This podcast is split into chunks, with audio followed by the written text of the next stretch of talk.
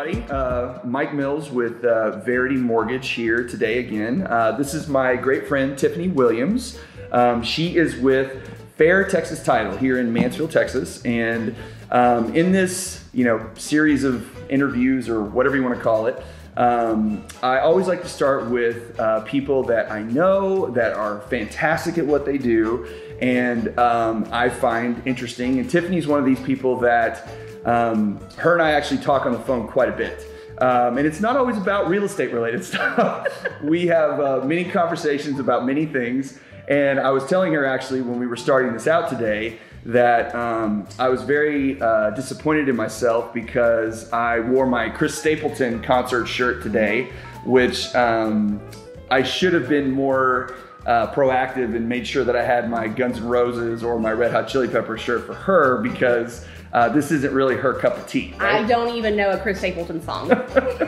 So she's much more um, hard rock. I know, you know, looking at her just from here, she's dressed so professionally today. You don't see this, but 90% of the emojis that I get from her when we text each other is the, you know, the horn sign that she sends over. So, so thank you very much for sitting with me today. I Thanks really for having appreciate me. it. Um, this particular episode is going to be geared towards some of our uh, real estate partners simply because um, i wanted to sit down with somebody in the title business to get just a better feel on you know what they do i mean we know but you know at the end of the day a lot of times i think title companies kind of get lost in the shuffle for what their role what role they play in a real estate transaction whether it be a refinance or a purchase or sometimes just transferring deeds for for individual buyers once they own homes you know whatever the case may be so Tiffany's way smarter at this stuff than I am, so it's much better to hear it coming from the horse's mouth than it is for me trying to explain something like that. So that's why I had her join us today. But um, just like every other time, uh, my intent is always first, I want to find out a little bit about you. Okay. Now, again, I've known Tiffany a long time. She's fantastic. She does all of my refinance deals, which she's great at. And so I actually know her pretty well. But for anybody that's, you know, the seven or eight people that'll watch this, uh, we want to make sure that they have a pretty good sense of who you are because generally speaking, people like to do business with people they know. Exactly. Right? Yep. So, um, so tell us a little bit about yourself, where where you grew up, wh- how you got to Mansfield, um, how you got into the title business, all that kind of fun stuff. Okay, well, Tiffany Williams, Fair Texas title. Um, I have been in the Mansfield area my whole entire life. Um, my family is from Mansfield, um, so there's a long line of us that grew up and graduated. Um, I actually was the uh, the last class to walk down the old Mansfield High School. Ah, Uh-huh, so- okay, so you're really old, is what you're telling us. Not, Well, rude, but yeah. yes. So, so- Mansfield High School is where you Wait, graduated. uh-huh. Mansfield High School is where I graduated, uh, class of 2000. Okay. And then. well, I'm um, older than you then. so well, that's- yeah, I know. uh, and then um, stayed local, um, went to um, Tarrant County College, and then um, came, stayed in the area. And I've been living in back in Mansfield. I've kind of been back and forth between Arlington and Mansfield, but in the Mansfield area my whole entire life. Okay. Born, born in Arlington Yeah. And where'd you meet your husband? uh, at a restaurant locally off Cooper Street named El Arroyo. Oh, okay. Uh-huh. We bartended together. Oh wow! Uh-huh. Okay, uh, that's how Susan and I met. We met Uh-huh. the same way. We were bart. Well, I was bartending, and she was waiting tables at a restaurant. Uh-huh. Okay, cool. Yep. And you have a little girl. I have one daughter. She's just turned eight. Yes. Lily. And um, I believe you just got back from Disney World. I did get back from Disney World. I'm very tired right so tell us about that. How was that? now. um, it was uh, everybody in the whole entire world was there Okay. when I was there. so Uh, COVID wasn't slowing anybody down. I nobody cared about COVID no, uh, there. no. Okay. No. Well, it is Florida. um, you also will walk at least 39 miles a day. Okay. Um, your feet will hate you. Yes. Um, but what's nice about it is that you eat all the stuff and you don't gain any weight Because you're just walking. all because the you just time. walk all the time. So, if anybody that is planning on going to Disney and you had maybe two or three things that you would say, make sure you do this, Mm-hmm. or make sure you don't do this, what would you what would you think? Make sure you do not go on a Thanksgiving holiday. Okay, stay away from and holidays. Stay away from holidays it. and um, what to do. Well, it just really depends on if you have a girl or a boy. Or Right. um, I would say definitely go to Animal Kingdom. Definitely ride the Tower of Terror. That was my favorite thing ever. Okay. Uh-huh. Now that was the one. That's the one where you sit inside the box and they get the screen on the front. Is that No, right? it's the one where you go up into the escalator, Right. And then it drops you. Right, right. So, but Uh-huh. you're Oh, like in an elevator box, Uh-huh. and they've got the screen, Uh-huh. so it looks like you're going. You're in floor the to floor. twilight zone, Right. Yes, it's the twilight zone, Yeah. and so they just continuously drop you over and over. Yes, we we rode that um, when we went long, long time ago. And the funny part of that that was is you know um, Tower of Terror. My son Troy, I think he was like six maybe at the Uh-huh, time, uh-huh. and Katie Jane was probably seven or eight years old. And we were walking up to the building, and Susan's like, "I don't think we should do this." I'm like, "No, it's gonna be fine. Like, no problem." I'm like, "Let's do this. Let's go inside. Let's look at it. You know, Uh-huh, see what the ride uh-huh, looks like. And if uh-huh. it doesn't look too bad, then we'll be fine." Uh-huh. And so we go in there, and you know, I see people standing in line, and they open a door so you can kind of see into the thing. I'm Uh-huh. like, it looks like a movie theater chair. It didn't even have like one of those big No. things that you pull over the top. I'm like, it's not going to be that bad. Yeah. Well, my daughter was still terrified; she wasn't going to go. But Troy, because he's like, yeah, Dad, let's do it. So he decides Okay. he's gonna go with me. And then um, we get in there, and I realized about eh, maybe about three or four minutes into it that probably made a bad decision. Um, and uh, the hilarity of you know. I'm there. I'm obviously I have my five or six year old son. He's literally the youngest kid anywhere close to being in Mhm. that room. And we're going up and down and up and down. He's freaking out. And of course, the ride's over with. I open the door. He comes walking out. And he's just like crying. Like, oh, my God. No. Yes. And Sue's like, I told you, I told you. And I'm like, oh my gosh. so, um, so I enjoyed that ride a lot, but um, it was my favorite ride. yeah, probably shouldn't take in the kids. The, I noticed that the simulated rides make me feel sick. yeah. Uh-huh. Oh, just because what with all the No, screen- no, it's something about the 3D and stuff. And so if I stick to the old school roller coasters, Right. I don't puke. How'd you do on the Harry Potter ride? I wanted to puke. Really? Yeah. Even though you were moving around on the arm and the Mhm, whole deal, but just the fact that you were on the screen. Mm-hmm. I noticed it when you were on the third, when he was doing the, the Quidditch Yeah. um, race. Yeah. Uh, It got me. yeah. Uh-huh. Yeah. You didn't throw up on anybody that did. No, I did not throw up on anybody. Um, but it was, I'm getting old. But you you did did not well you did not get to go to Epcot, did which not go to is Epcot. unfortunate as an adult. If you've never been to Disney World and you plan on going, go to Epcot as an adult because you get to drink and eat all the way around the park. I which- see we're stupid. I know. Well, I wouldn't say you're dumb. You went there for the kids. Yes, you I did. You were you were unselfish. My child had an amazing time. yes, And she will never forget it. And That's she right. wants to go again next week. that's right. Well, Yeah. of course, yeah. They always want to go forever and never want to stop being there. So, so how did you get into title?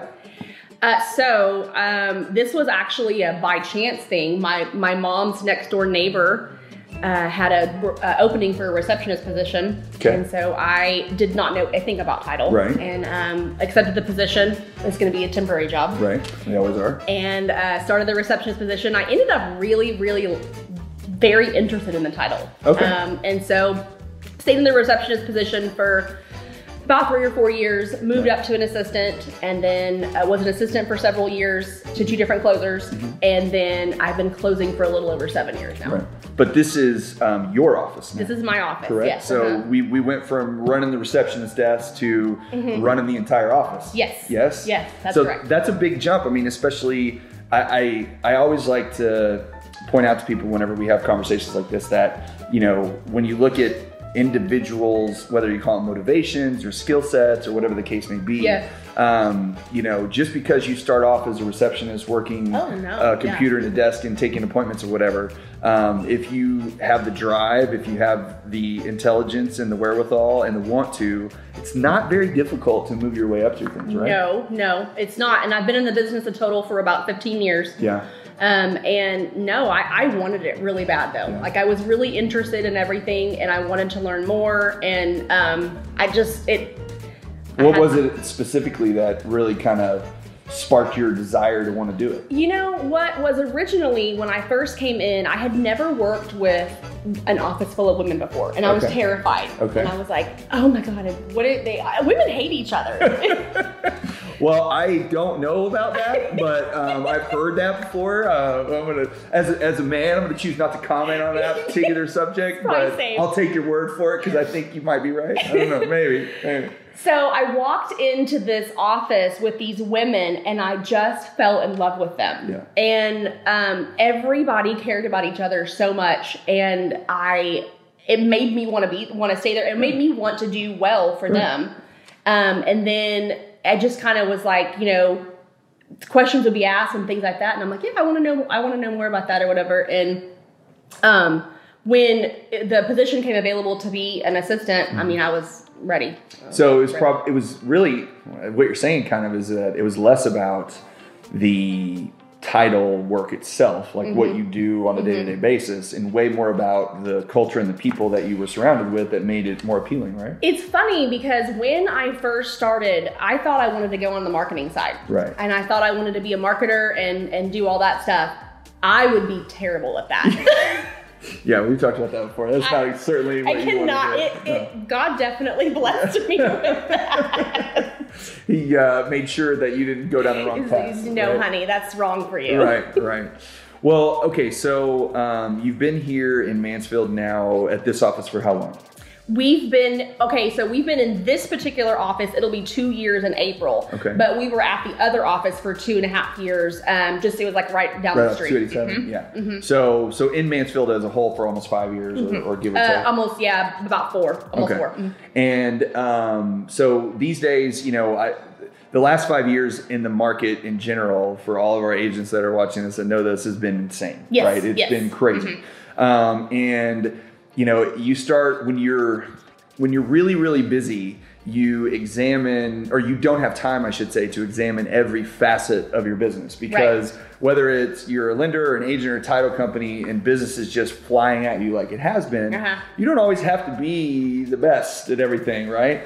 And So you have good team teamwork. yes, yes. Uh-huh. And so it- you know, but when things start to slow down and the market starts to shift, and you get to times of the year like right now, we're here in December, Mm-hmm. um, or I guess we're not quite in December yet. We're almost there Yeah. um, then you start kind of setting back and going, okay, like I really need to evaluate the partners I work with, who you know, who I do business with, because it impacts your clients' perception of the entire process, right? Yep. And so, um, one of the things that I always tell agents when I talk to them about picking partners to work with is, um, it's not so much, you know, I think people get lost in, you know, how many times you go to lunch or you know what uh, Right. gift basket you gave out that particular day, or you know, if someone's offering you a bottle of water when you walk in the door, which all that stuff is fine. Right. But at the end of the day, I think it's it tends to be more important about what what what is the person that you're working with, how are they going to execute the the process, Mm-hmm. and what is their level of communication and interaction with you when you're not working on a deal. Right. Right. Right.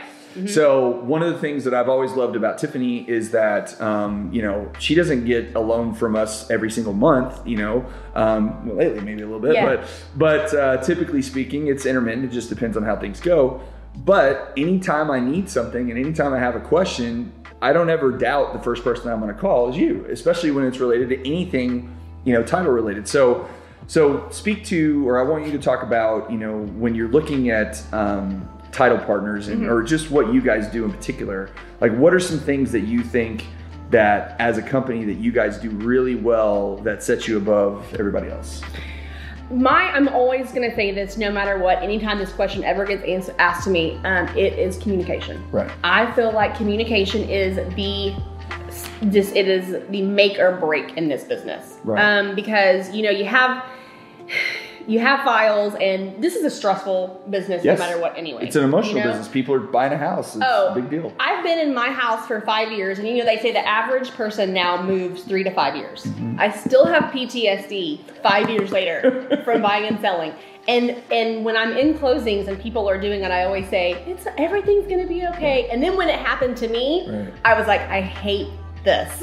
And so you get you you're more sympathetic to it. right Um, but if you just start when there's an issue, if you just start ghosting and start not just not communicating or you know not answering, it makes people really really wonky. Right. And so um, it's the oldest trick in the book. Right. And and it's like we okay, we know you're not answering us because there's an issue. You know, let's let's move forward. Well, and I think a lot of times too, I don't know if you know agents experience this very much. And again, this is something that you guys do great. Is you know most of the business that you get comes from listing agents, Yes. right? Somebody lists their house. They typically in Texas get to choose who the title company is going to be. Correct. Um, that's pretty customary, right? Correct. But um, there's also a whole other side of the transaction, which are buyer's agents. Correct. And often, not all the time, but often, your listing agents are a little bit more seasoned most of the time because they've been Yes. doing it a while and they've built up a business and get listings. And your some of your buyer agents are a little newer. Yes. And they maybe don't have as much experience. Now, obviously, you know, there's a mix of that. It's not it's not Sure. across Uh, the oh board yeah. but just in general. So speak to a little bit about you know when you when you're communicating with agents and the importance of the buyer and the seller and not leaving the buyer's agent out to twist in the wind and circumstances that come up, which is important why you get in touch with them. you know any i feel like the the really there's more ins and outs to the buyer side than there is the listing side Right. in a transaction because um, there's more steps that are involved as far as depositing earnest money inspections appraisals clear to close Right. pre-clear like all that um, you know getting the cd balance funds stuff like that and so um, especially if you have a more um, a newer agent, you're going to have to you know be more straightforward on the, on, on what the process looks like Right. um, because they'll sometimes they'll ask questions like, "Hey, did the appraisal come in?" Right. And um, you know we as a title company don't ever see the appraisal, or the listing agent does not see the appraisal, and so you kind of have to help you know coach them with things like that. When I get a contract in, whether it's whoever my directed business is, I'm always my my end goal is how can I get this other agent to not necessarily want to send me business, but respect our train, like respect the office and respect our transaction. Right. And so, in order to do that, you have to treat them whether it's a five thousand dollar file or a five million dollar file. You have to treat everybody the same way. Yes. And so, that's what you know. I think we do a really good job about that here.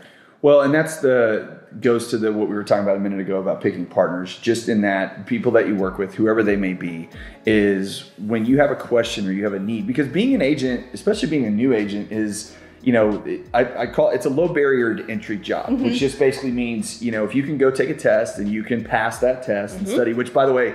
All the stuff on the test has nothing to do with your job. No. Or at least Uh-uh. very little. Um, but then you're just kind of thrown to the wolves, right? You're just kind of tossed out there and said, okay, you know, go figure it out. And you know, there's great brokerages and great brokers to work for that will that will help and hold your hand. And you know, that some people have mentors and all kinds of stuff like that. But but even in those world, they don't know everything there is to know about every facet of the business, and that's why whether it's a lender or an insurance person or a roofer Mm-hmm. or a title company, you have to have people that aren't just there to service you when you give them business, Right. but are there to service you when you Right. don't have business, right? Right. Correct. Yes. And, you know, even though I've been in the business for 15 years, there are still things that stump me all the time. Right. But luckily, um, I have the, the surroundings around me, like attorneys, examiners, you know, people that I can go to because I don't claim to know all the answers to everything. Right. But I'm always like, okay, I don't know the answer. Let me get back to you on this.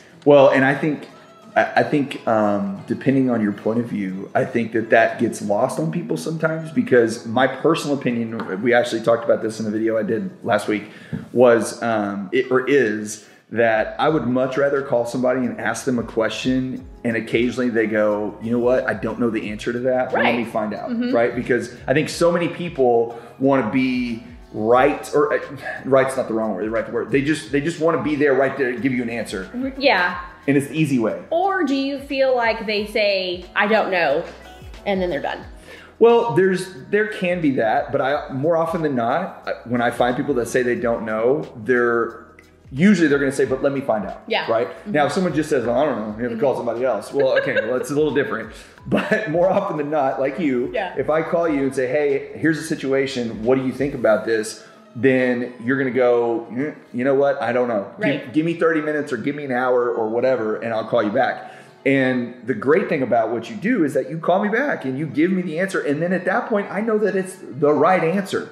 It infuriates me a lot of times as a lender when I call a title company or have a question for them and even though like a lot of times I would call kind of knowing the answer Yeah. Oh, sure. Right? You just need some I reassurance. just need a little I validation. do that all the time. Right. I just all need the a time. little bit of validation that I Uh-huh. was on the right track. Uh-huh. Right? Not right, but just on the right Uh-huh. track.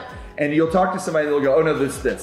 And you're like, are you sure? Like, because I've heard that you can do it this way. And they're like, no, no, no, no, no, no. It's only like this. And you're Oh. like, You know the one thing that I've learned in title, um, and the quicker you learn it, the the better off you'll be. There's a lot of gray. a A lot. There's a Yes. lot of gray. Yes. And so just because you did it this way doesn't mean you can't do it that way. No. And, and that's the importance of again having a partner that you can call and talk to and get a real a real answer and not just what what they've always been told. Right. Right? Because we suffer that same thing in my business all the time and it Uh-huh. drives me crazy where we'll have an underwriter or somebody that is making a decision on a file and it comes out and says, "Okay, you can't do this." I'm like, "But I think But you hang can." on a second. Right, I think Uh-huh. we can. Like, I, if, I think I can do it this way and do it this way, and you're not trying to argue. You're just trying to get clarification, Uh-huh. right? And but they're like, well, this is how it is, and this is what. And then you find out, you know, whether you went down that road and, and really got the answer, or you took their word for it and said, okay, well, you're the one, you're the authority, so I'm going to agree with what you say, Right. Right, and just go with that. And then you find out. 30 days later, a month later, or two months later, oh no, actually you can you can do that. You know, Mm-hmm. Yeah. it just it just makes you insane, right? Uh-huh. So, um, how often when you're talking with agents and when you're talking with clients coming in, you know, do you do you come across it a lot where situations pop up that there's like, well, we can't do that, and you're like, well, actually, you kind of can, and how, like, how do you tread that water to make sure you're not, You know, it's funny because there's there's different like we have our underwriters on our side, and I know you have your underwriters on your side. Um, and so normally, if I'm able to talk to like the the closer or whatever, then there's more. They're able to to you know push that through, and we're able to get through it. But you know, if someone gives you a hard answer and says we're absolutely not doing this. I, I, I- you know, I don't fight a whole whole lot just because. Mm-hmm. well, you're in a bad situation because you're in the middle, and if you push back, Mm-hmm. you're going to have somebody upset at you one way or another, Uh-huh. and we're all in the business of relationships. And we're all trying to make sure that everybody's happy, Yeah. right? That's the Uh-huh. isn't that the goal at the end of the day? Like Yes. we're sitting in her closing office right now, and the goal for every lender and every realtor and every title company is that when the buyers sit here and they sign everything with the sellers, that they walk out with a big smile on their Mm-hmm. Uh-huh. face, right? Yes. And if you're telling somebody that their lender was wrong or their agent was wrong or something like that, that's not going to go over. well. No, no, no, no. You can never go in the closing room and Right. start bashing everybody. Right. You can't do it. But that happens. It's too late. But It's that too happens late. a lot. We're here. Right, but We're that does here. happen, don't you think? I think not so. here, not No. here. That's why Uh-huh. again why I love you.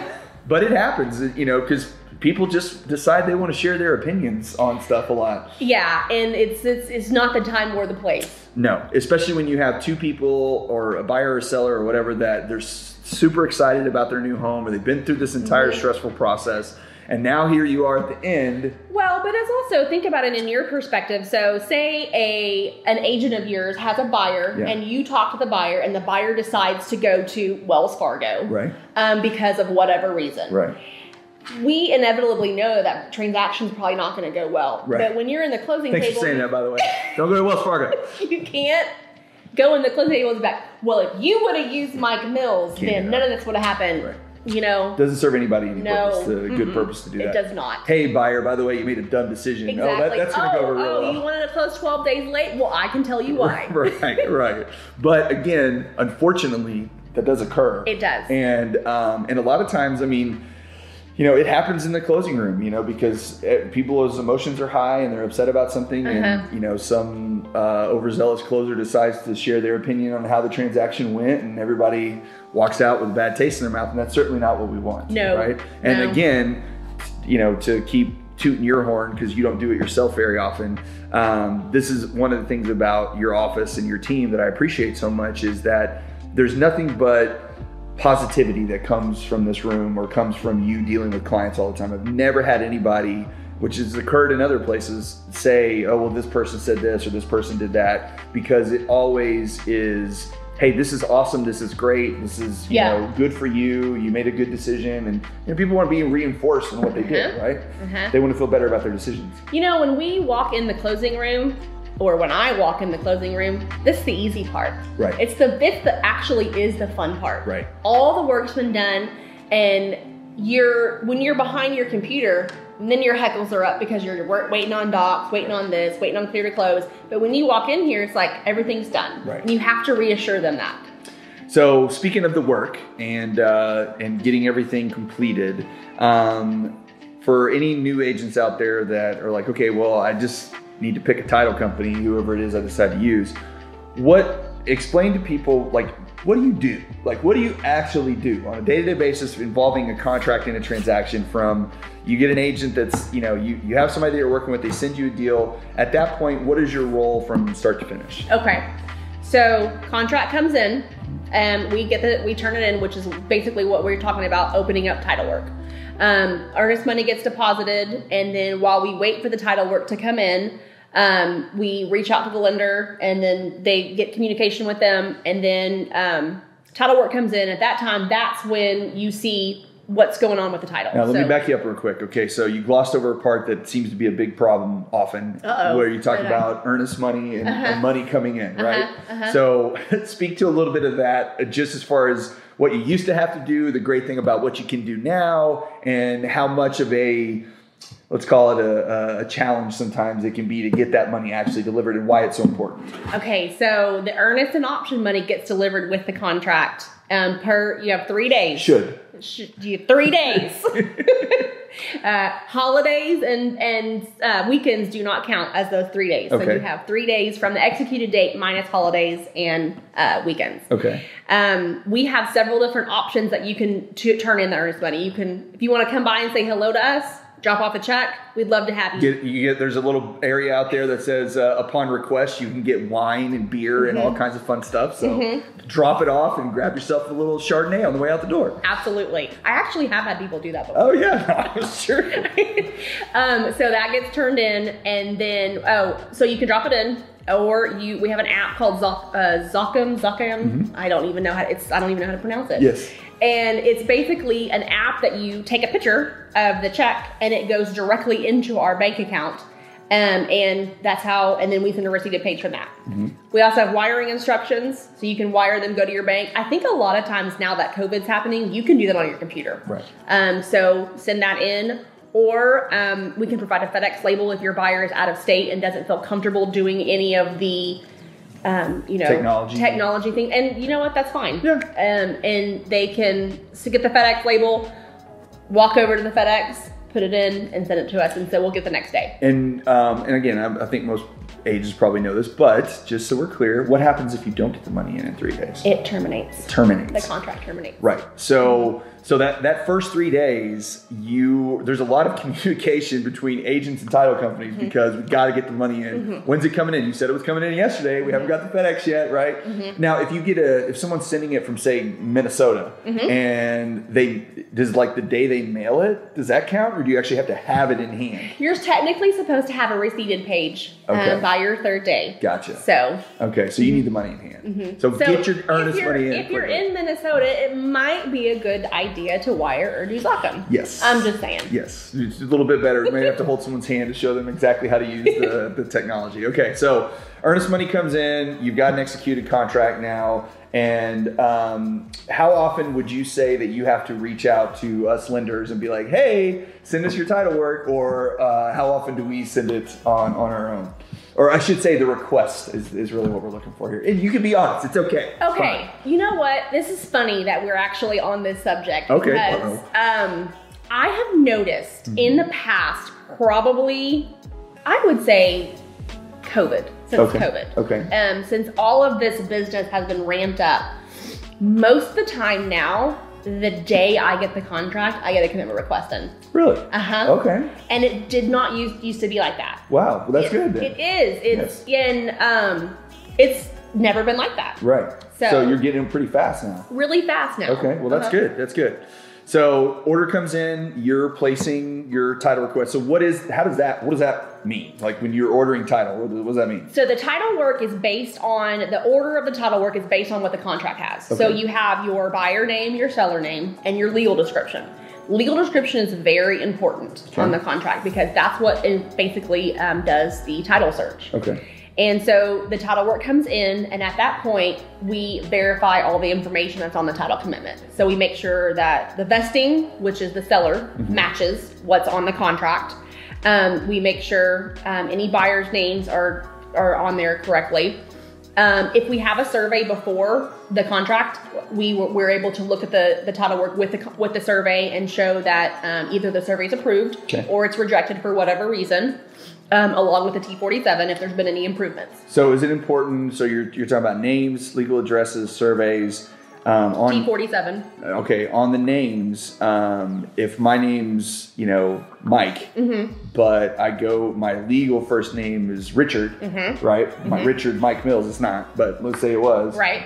The contract really needs to say Richard. It does need to say Richard. right Uh-huh. and and not so that's something as agents you need to make sure when you're filling out these contracts to make sure that you know because i ask this question as a lender my question to them is always what is your legal first name What is your legal name what's on your tax returns Mm-hmm. Right, that's what i right. need to find out And if for whatever reason it gets missed, Right. Hmm. you can always do an amendment to the contract Right. and and put in there other modifications and change the name. and the legal description is extremely important Very important because i'm sure you get a lot of contracts that are missing You know what? I, I Do actually better? don't. Okay, yeah, good, yeah, good. I actually don't. Um, That's good, that's good. So so yeah, so that, that gets turned in and then like I said, if the survey and T forty seven are in, we review all that. what's a t47 The T forty seven is the document that goes with the survey okay that basically states that from the time the survey was done, Mm-hmm. there have been no major changes made to the survey. So that would mean has there been a pool added? Okay. Has there been any kind of deck added? Right. Has there been a fence that would has been moved that would possibly affect the property line? okay um, things of that nature. Um, if there have been improvements, then we need to review those to see if, if that time if we're going to accept the survey. Gotcha. So you guys decide. You get a copy of the survey, Mm-hmm. assuming that they have one. Um, and if you don't, you got to get a new one. Um, and then you're ensuring essentially that there's been no significant changes, which is needed for the lender because we Correct. Mm-hmm. have to have that to make sure And that, that T Mm-hmm. forty seven has to get notarized. we're, right. Okay. So um, and then the T47 is basically your, for lack of a better word, your insurance policy to say, hey, this survey's good. That nothing's changed on Mm-hmm. Yes. this property. It's in good shape. Yes, and we're we're relying on the sellers to provide us with the correct information so we can move forward with insuring on the survey and issue you your survey endorsements as well. Okay. So we have the survey now. We have the title work ordered. Yes. Um, now at that point, you've got the money. You've got earnest and option. Title work's been ordered. You've approved or disapproved the survey, whatever the case may be. Now we're kind of in that waiting period, Yes. Mm-hmm. right? How long does it usually take to actually get title work back?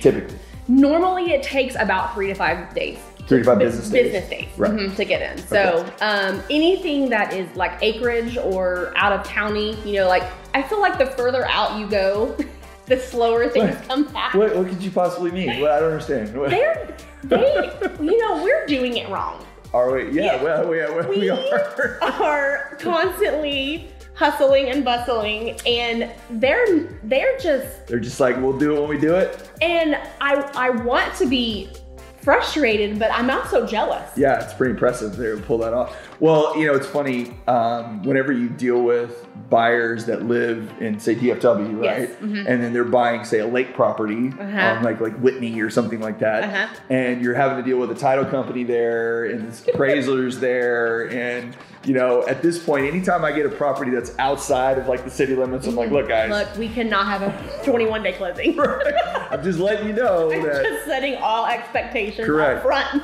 it's going to take a little bit longer because you know uh, Mary Beth and you know so so title is going to take a little time. I have also appraisers in Johnson County that consider that out of their spectrum also. And Really? yeah, uh-huh. I mean not like Burleson or, you know, part of Mansfield or anything, but if you go like further a little further out in Johnson County, it's you know, All right, so title work comes in. title work for them. Now you have a job to do, which Yes. is what? We look over the title work. So at that time that's where we are able to see if there's any title issues on the on the file. Right. So, um, like I said, we look over vesting, Right. which is seller's name, survey, T47 issues, and then um, there is your your commitment is in four parts: Schedule A, Okay. B, C, and D.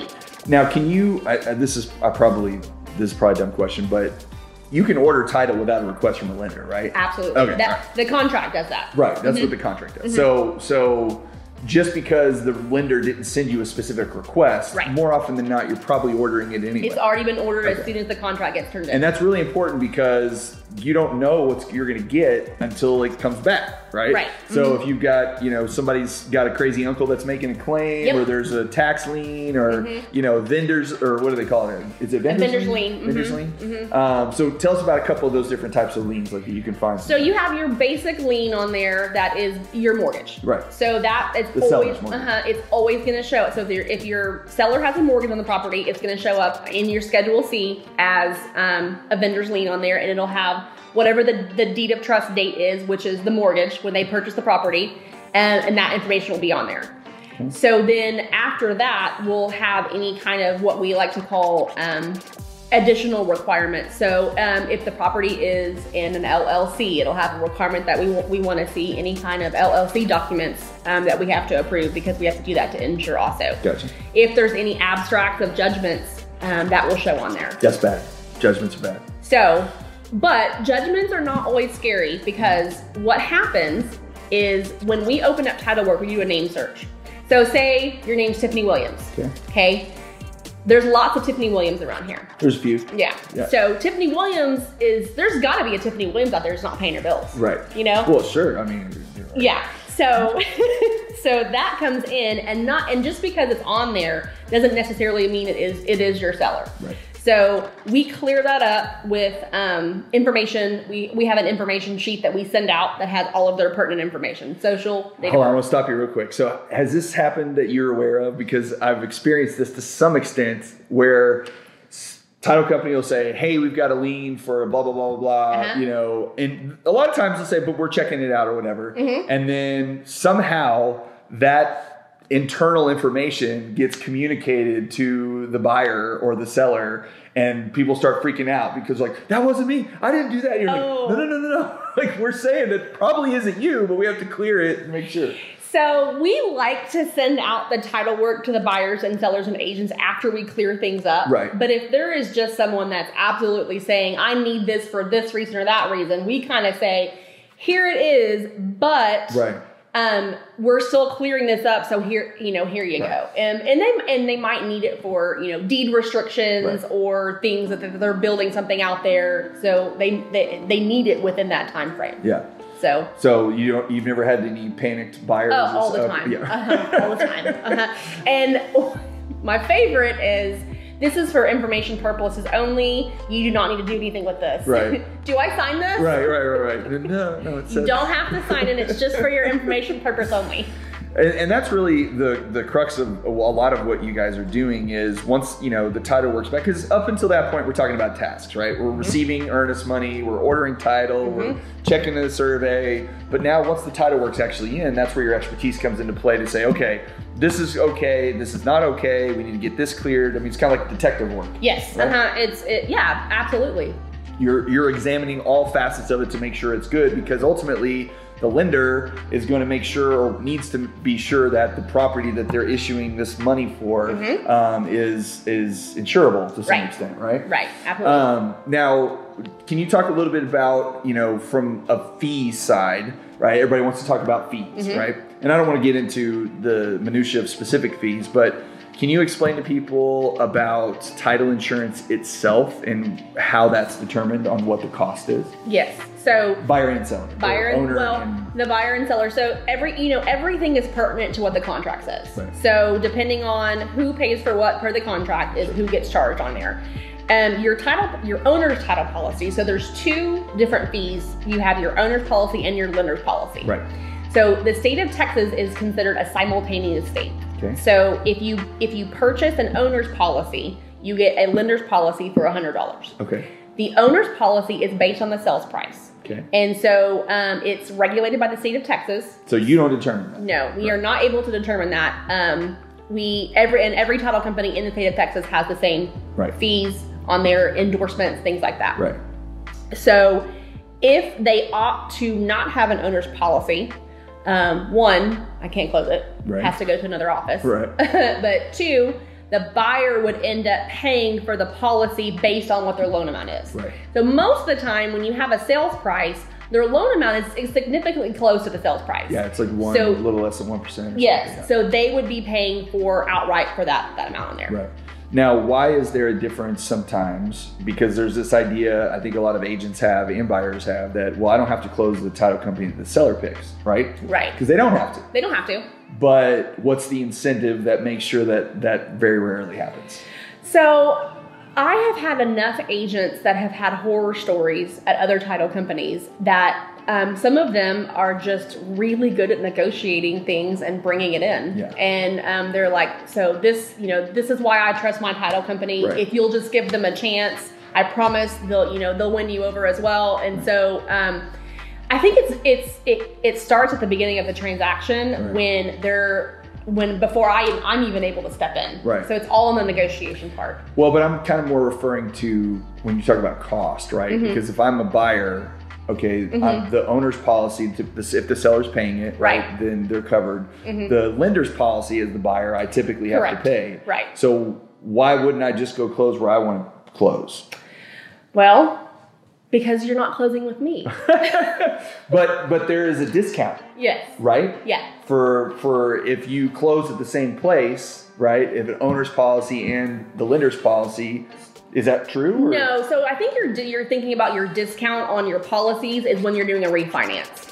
Okay. Are you talking about the R8 credit? No, no, no. I'm talking about. So it was my understanding that if, and maybe I'm wrong, where if if I want to close, if you're, if I'm an agent, right, and I'm gonna take my buyer to Tiffany at Fair Texas, Mm-hmm. Okay. right, and they're gonna sign here, and the seller is paying the title policy. Okay. Okay. Well, my buyer, for whatever reason, decided that they want to close at some other place. Mm-hmm. Okay. But I was under the understanding that the lender's policy gets discounted because you're closing at the same place. Because if you decide to go close at a separate title company, Mm-hmm. you're closing at two different title companies. Now that lender's policy is no longer discounted and you're paying the full premium. Is that false? No, that's false. Really? Uh-huh. Okay. Yeah. So so you can so you could choose to go close somewhere else Uh-huh. and still pay the same Your your policy fees are regulated by the state of Texas. Okay. Yep. Okay. So and it's based on your your your sales price, and then if you decide to opt out to not do a title policy, it's based on your loan amount. okay. So Uh-huh. I learn something new every day. Uh-huh. I So was very confused there for a second. yeah, well, that's what I was trying because I was always under the impression that you know the buyer had they always had the choice to Uh-huh. close somewhere else. They didn't have to close where the seller chose. Uh-huh. But the incentive was to close where the where the seller's closing because they get a cheaper lender's policy than if they were to go close somewhere else. They'd Yeah, have so to their pay, like, simultaneous full lender premium. policy is always going to be hundred dollars. Okay. And that's just, the, I know about the R8 credits on refinance. Mm-hmm. Yeah. Sorry, we're getting in the weeds a little bit.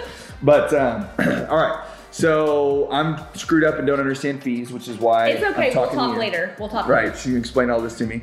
Um, okay. So now um, you've got the title work in, you've examined everything, everything looks good. Mm-hmm. Yes. You're all passed off to the lender. Now you're basically waiting on the lender. Right. Right. We're yeah, and then stuff like you're waiting on the appraisal, you're waiting on it to go into underwriting, things like that. So let me ask you, when it comes to scheduling someone to close, Mm-hmm. right? This is a problem that we run into with for, as lenders from time to time. Okay. Where we're like, hey, we're going to close on whatever Friday, Okay. and uh, and then the response might be, well, I'm um, going out of town. yeah, well, yeah, that was a lot. Um, no, from the title company might be, well, you know, are you clear to close yet? And we're like, well, no, but we'll be clear to close by Wednesday. So Uh-huh. we need to, well, we don't schedule anybody until we're clear to close. Uh-huh. Or, you know, I've, I've run into those policies before too. What, Uh-huh. what are your thoughts on that?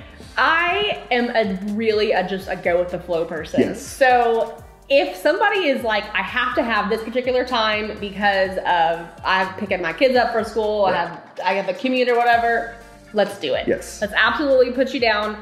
But I set uh, expectations Yes. and I have bar- boundaries. Yeah, of course. So I'm like, I can absolutely do this if you want this 8:30 morning appointment. Um, I just know that we have to have stuff by the lender by X amount this time, and Yep. if not, let's go to Plan B. Yeah. Yeah, and and that's one of the things again I appreciate so much about you is and, and I don't want to throw this out for everybody, but you know, because this isn't a regular thing, but at the same time, you know, you guys one of my biggest frustrations sometimes with title companies is, you know, I'll somebody will call from my office at 4:45 and you're not getting anybody. Everybody's gone. Yeah. Um, and you guys are always available. You're always here. You know, you sign people. You know, after six o'clock a lot. Um, you know, it's not ideal, but Yeah. it, it does happen because you know buyers and sellers they work and they have jobs and you know they have responsibilities and things, and so they can't always close at noon Right. Mm-hmm. in the middle of the day. Right now, on that same topic. I think there's a misconception about how long it actually takes to close. Yes. So, can you talk about that? So normally, what they they want to say is your average seller takes about 30 minutes, and your average buyer takes about an hour. Okay. So n- n- I don't take that long. um, Let's go. Let's go. Hurry up, sign it. Right. Uh, and normally a seller takes me about 15 to 20 minutes. Yeah. And buyers, you know, now these buyers are doing these slim packages now, Yep. which are amazing. Amazing, yes. um, and so you, they do half of the stuff online before they come in. And you're then signing there's like a 10 tiny pieces. package, Yep. and they're out in 25 minutes. Yes.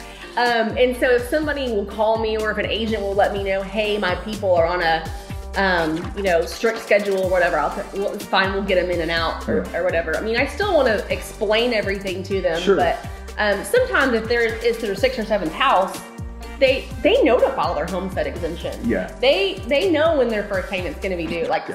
so, Well, every house we've ever closed with Tiffany, which has been a couple, um, yeah, I think it took us about 20 minutes, Yeah. 15 or 20 Uh-huh. minutes to get it all through because we're just like, yeah, whatever. Well, and, and here's the thing, too. I think I don't know that everybody understands, you know, we joke about this um, privately a lot, but. You know, when when someone has a question, not a question, when someone has a concern about a particular document that they're signing and Yes. closing, Uh-huh. I don't feel comfortable signing this for Right. whatever reason, Right. right? Mm-hmm. Um, you know, unfortunately, uh, our business is highly regulated. Mhm. And the answer to the question of do I have to sign this document is yes, you have to. yes, sign you the document. do. Because if you don't, Or no, you don't have to sign it, but that's okay. We just can't go in the house. right.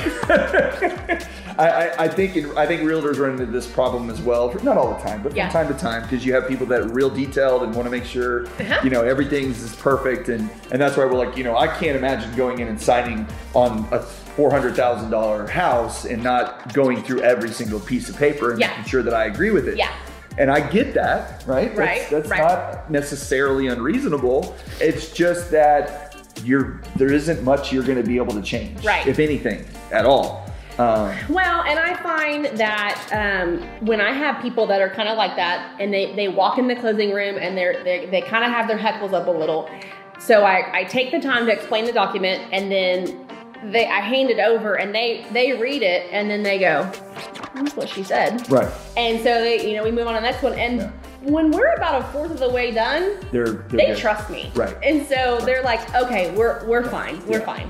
Yeah, and I, like I said, I think agents run into the same problem too because, like, with the real estate contracts, right? Mm-hmm. Um, you'll have you know guys that used to be attorneys or whatever. They're trying to cross stuff No, out. You can't, you can't cross stuff out. it's like that's you can't do that. Stuff out. There's a reason it's so regulated. So, Uh-huh. um, so now you know the the day of closing happens, Yes. right? Um, you Well, schedule- we we skipped out on the disclosures and Okay. things like that. Okay, so, please. So after we wait for all the appraisals and underwriting, and we get the clear to close and stuff. We you send us a CD Yep. to work up, Yep. and so that's basically closing disclosure. closing disclosure uh, CD. Yes. Also. So we work that up, and that's how we get our final figures. Right. So we plug in our seller's figures, which is payoffs, commissions, things like that, and then we plug in your side, Yep. which is all of your buyer's fees, Right. And then we match those figures, and that's what we walk into the closing room with. Correct. And as a lender, um, again, you know, I keep talking about how awesome you guys are. I re- appreciate y'all so much because, you know, sometimes we're not always moving at the greatest speed, and sometimes we are, it just depends on the circumstances. But, you know, we have a lot of occasions where we'll send a closing disclosure or CE in the morning to balance. You know, we're trying to get fees lined up and make sure everybody's on the same page and then we don't hear from anybody, you know, until the end of the day. Or you guys are c- trying to get a hold of us and like, hey, we're closing in two days. We need to get the CD lined out, right? Uh huh. And it becomes a bit of a um, a back and forth, you know, especially at the end because we're trying to get numbers to the buyer to make sure that they can get their check and get their money lined up for what they need. And you guys need to make sure that you have it all lined out and ready to go, Right. so you know what you should be getting. But you know, I think that also goes back to working with who, like, that's why you keep your sphere in because I know if I have a file with you Yeah.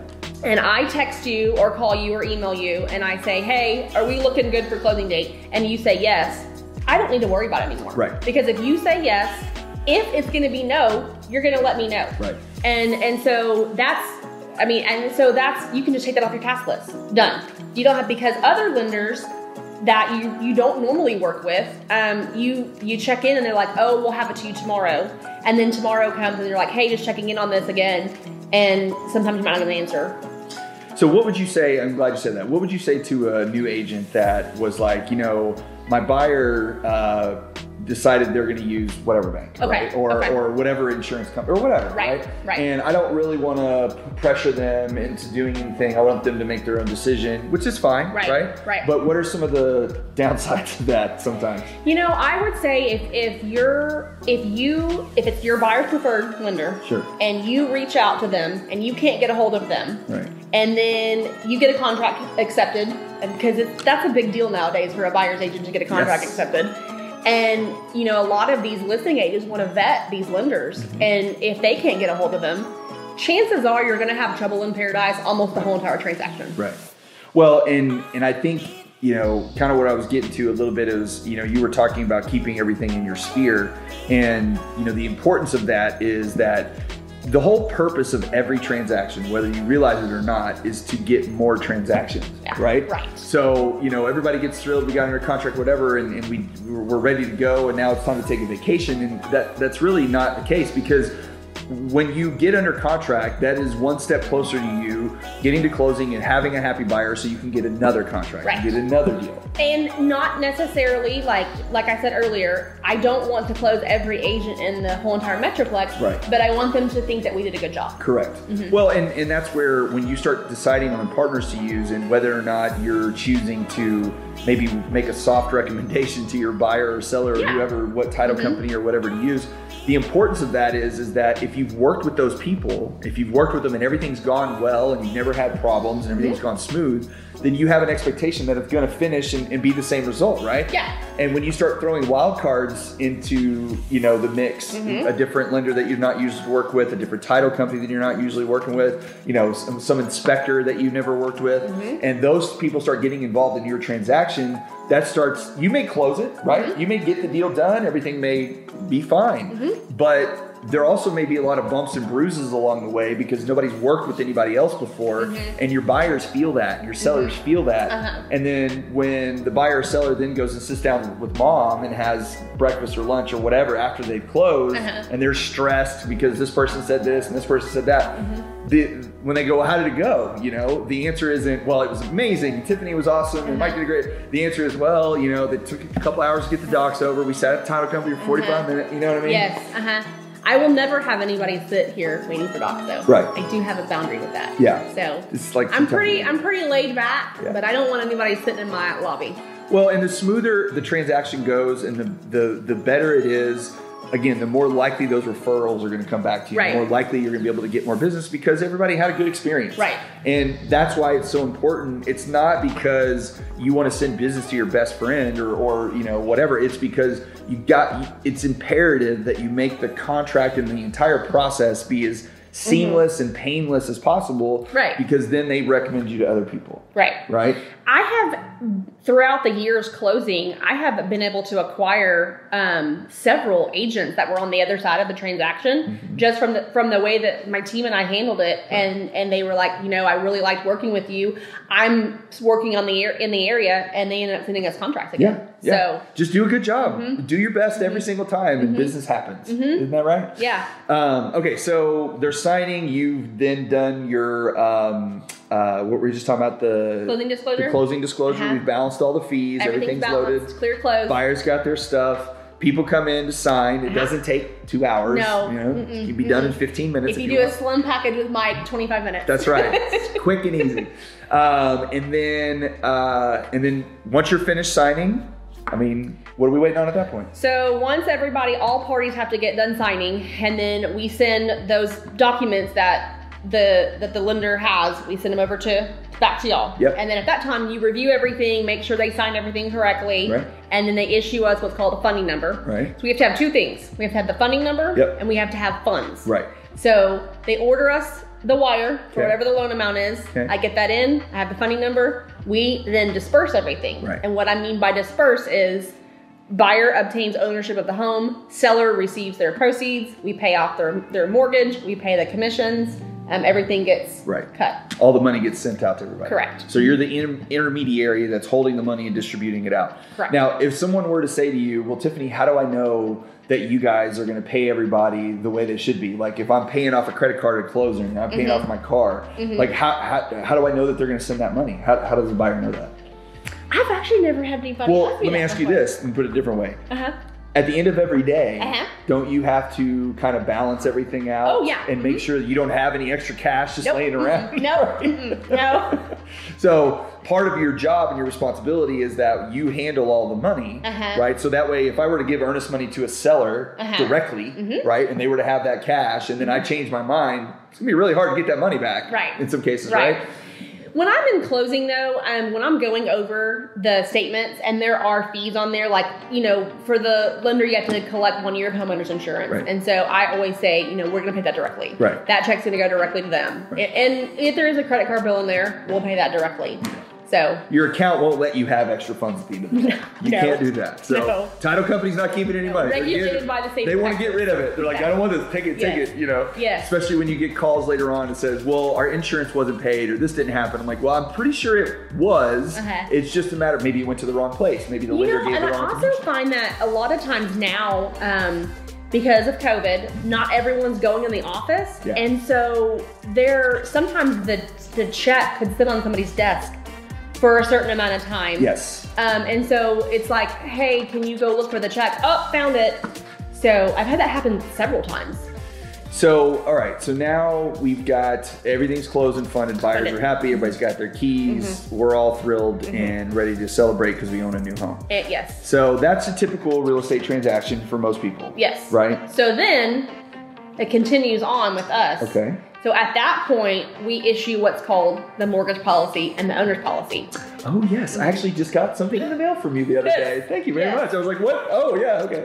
So um, that is what your insurance policy is. Right. So that comes about 30 to 60 days after closing. Yes. And when you get that in, that's basically your insurance policy. So if you ever go to sell your home as a buyer and there is a issue on your on your commitment that you know, like say there's a lien that pops up Mhm. and you're like, well, this this wasn't, you know, on there whenever I closed, you basically consider the over the policy and that is able to get rid of any clouds that are on title. Because when we came in, we insured clear title and we're saying that from the time you purchase the home to everything back, you're clear. Gotcha. Mhm. So, but if you have a mechanic's lien because you didn't pay your roofer, um, then we can't help you with that. Right. Gotta pay the roofer. You have to Can't- pay the roofer. Can't not pay the roofer. Yeah. Um, all right. So, what are some things that if if the general person were to say, well, what you know, what do you, what else do you guys do when, when you're not doing purchase and and um, uh, refinance transactions? Uh-huh. What other services do you guys offer Uh, Mm-hmm. that people don't use very much or know very much about? We teach classes. Okay. hmm So we have um, CE, CE credit classes, uh, different kinds of topics that we have. We do legal one and two, Okay. the extra boring one. Yeah. those are really fun. Um, we have one actually. It's uh, it's a fun one. It's called Jeopardy, Okay. and so it's basically like your Q and A's of title and real estate Okay. in Jeopardy version. Okay. Yeah. Okay.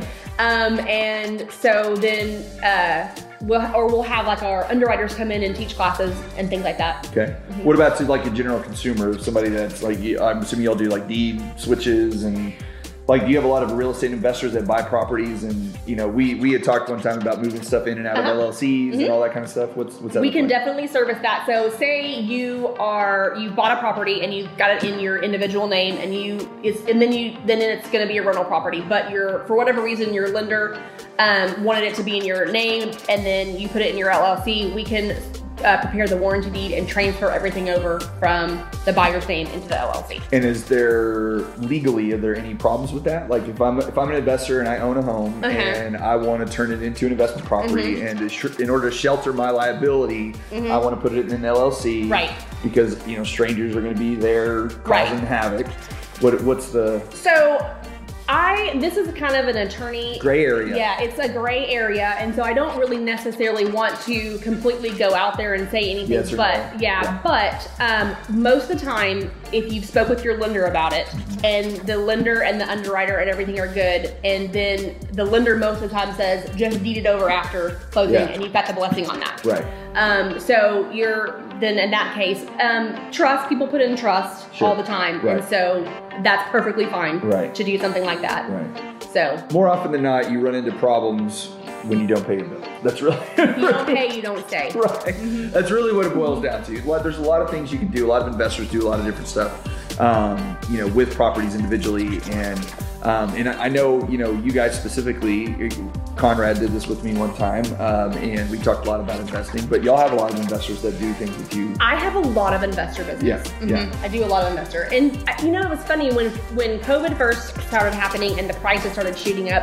We were concerned about investors because you know investors never paid full price for Right. anything, and so it was like, wow, is this going to weed out the investors? And I, I feel like it it it hit them hard for Sure. a little bit, but then if they were pretty much the fact of if you can't beat them, join them. And I my investor business has just gone through the roof. Yeah. So whether it's wholesaling or assignments or anything like that. Well, and I think it speaks a little bit to where the market is in general, because I'm sure you probably get questions like this from time to time, just being in the business. But you know, I get questions all the time. Well, is, is are the prices going to cool off? Are the rates going to go? up? You know, Uh-huh. all these things going to happen that's going to make it cheaper at some point to buy a house. Uh-huh. And you know, I can't speak for the rest of the country, Uh-huh. um, but I can certainly feel pretty confident speaking for this area and say Uh-huh. no.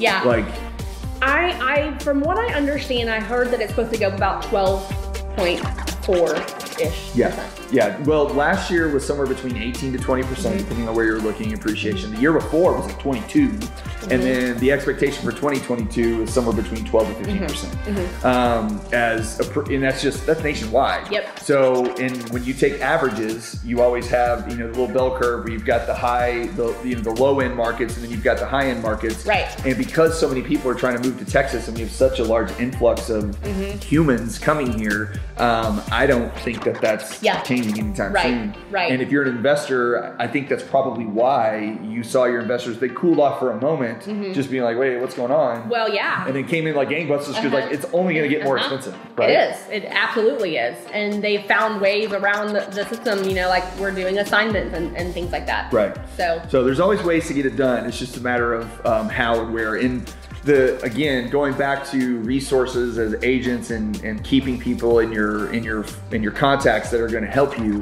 You know, this is again one of the things about Tiffany that I love is because you know she is a closer. You sit in here and you're nuts and bolts with people all day long. You're not uh, bringing donuts to the brokerage and you know uh, warm fuzzies. All that's not really that's not really your bag. I am warm and fuzzy. You are warm and fuzzy. I am. but you're just not doing the warm and fuzzy work, You right? know, but it's like I, like you and I always talk about when we're rarely do we ever go and have lunch or do Yeah. anything, and when we do, we're we're constantly on our phones, Yeah. and because because it's like, well, if you if you're not doing the work Right. when it comes back, That's it's just right. going to be double and triple. Right. So well, she called me one time. She's like, you know, we haven't taken y'all to lunch in a long time. I'm like, what? Why do you need to take me to lunch? I'm like, she's like, well, you guys. uh," I said, you do an awesome job. I wouldn't use you if you weren't, right? You're Uh-huh. amazing at what you do. So, you know, for it at was least my for me, obligatory that's what I yearly want. lunch. That's right. Yeah. Every once in a while, we'll do that.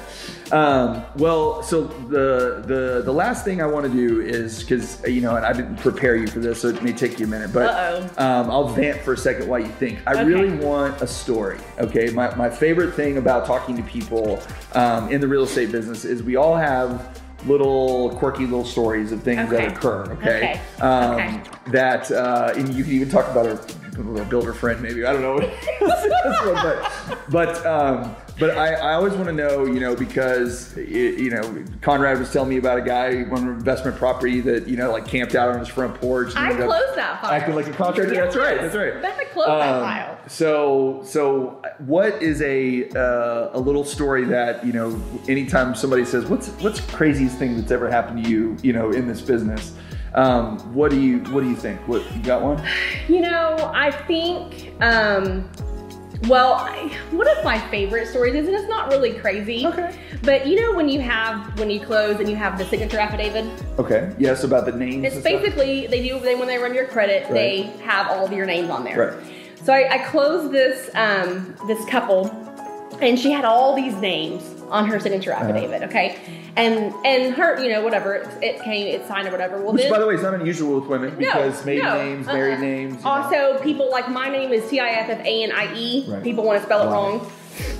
Um, so she signed the signed the signature affidavit, and then we get to the loan app, and apparently she had a credit card issue. Okay. Like she likes to open credit cards We all have. and put them in aliases. oh, okay. That's awesome. And so the loan app basically pulls out all of your information Right. that has every single credit card that you've opened up, any any kind of account. That's Yes, been it does. Your 1003 has a list of all of your accounts that you have open in your name. yes. It was 12 pages of credit cards. I don't even know how this lady was able to get any credit anymore. Wow. And her husband goes, What is all of this? He, you know, and almost he he acted like he didn't know. And How do you she- not know? And she told him, shut up and sign it, shut up and sign it. And he was like, "Ah, fine, okay. he had to have known. He had to have known. Yeah, I don't know that you could have 45 credit card accounts. I mean, unless you guys just live in different states and never You know, talk he to was a one truck another. driver. Okay. So maybe she had a way to finagle when the mail was coming in or whatever. Well, and as most, I, I will speak for most guys, most more often than not, it's just best to just be like, whatever you want, dear. He did. He Whatever just you went want, ahead dear. and signed it. Yes, whatever you want, because otherwise you're going to have Uh-huh. a battle and a struggle that you're not ready to fight. I, I mean, I just started going through it and I was like, what is all this? Well, it's so funny because we have so many. Um, I, I always make a joke that, um, you know, anytime I have friends and family that want to do loans with us, they're like, well, I don't know, you know, you're sealed all, all of our tax returns. And, you know, it's kind of like going in front of a Uh-huh. doctor or whatever. And, Uh-huh. and I'm like, look, I I would love to say that you know I remember all of that stuff, Mm-hmm. but you know it's kind of like the the proctologist, right? It's like once you've seen what you've seen them all, and it's Uh-huh. just like it's all the same stuff, and Uh-huh. you know I don't I just I don't remember those details, you know, like as far Yeah. as how much money they made or what their credit was, or I remember the people and I remember the circumstances, Uh-huh. but I don't ever really remember the details. I only remember the street name. And and I find that now that I've been in the business for a while, I'll drive around the Metroplex and I'll go, I've closed on that street, closed on that street. And I tell people in the car like they care. Right, You know? right. They're just sitting there with you, like, okay, And they're great. like, can we here go get Subway or what are we doing? doing? With all the houses you closed. Well, um, I really, really appreciate you taking some time to sit with me today. Um, Absolutely. I know uh, you're a busy lady, um, and I was able to catch her uh, in, you know, the sl- right after Thanksgiving. It was a little slower, so Uh-huh. it wasn't insane. Usually, I couldn't even fit in here because you have closings from 8 a.m. till 9 p.m. every night. But, um, so I really do appreciate you talking to me. Um, it's Thanks for been a having little me. bit. This was fun. Yes, it was. And, you know, any agents out there that made it all the way through to the end, which if you did, God bless you. but um, this office and this lady right here are the best I've ever worked with. And I can't speak highly enough about them. Every agent that I talk to, every every person that I deal with, I always try to get them to close with you because I appreciate it. Honestly, it's selfish because Yeah. you just make my life so easy that um, I couldn't imagine doing anywhere anywhere else. Because anytime I have a question, anytime I have a need, she's always answering her phone. She always, and if she can't, she'll text me. I'll call you back. I'm in a closing or whatever the case may be. And I just think that's a rare thing to find with people. And I just want to say I thank you very much, and I Aw. appreciate you so Well, much. I for that. appreciate you also.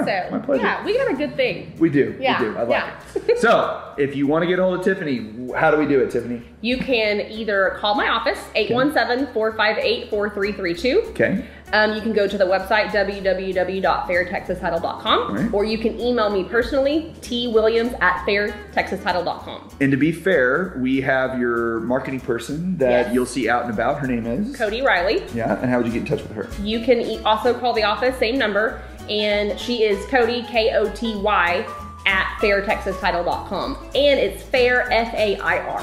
Right. Not fair like a bus fare. Mhm, yes. Mm-hmm. Right? Is that is my is my, my English right on that? Um, so You're yes, please reach out to them. They're conveniently located in Mansfield. We are literally right here off of uh, Debbie Lane. and- 700 Hunters Row, our Walnut Creek. closest cross street. We're off of Debbie Lane. Our closest cross street is Walnut Creek. Yep. So it's right here on your way to drop off the kids at school. You can pop in, sign your deed, and be done.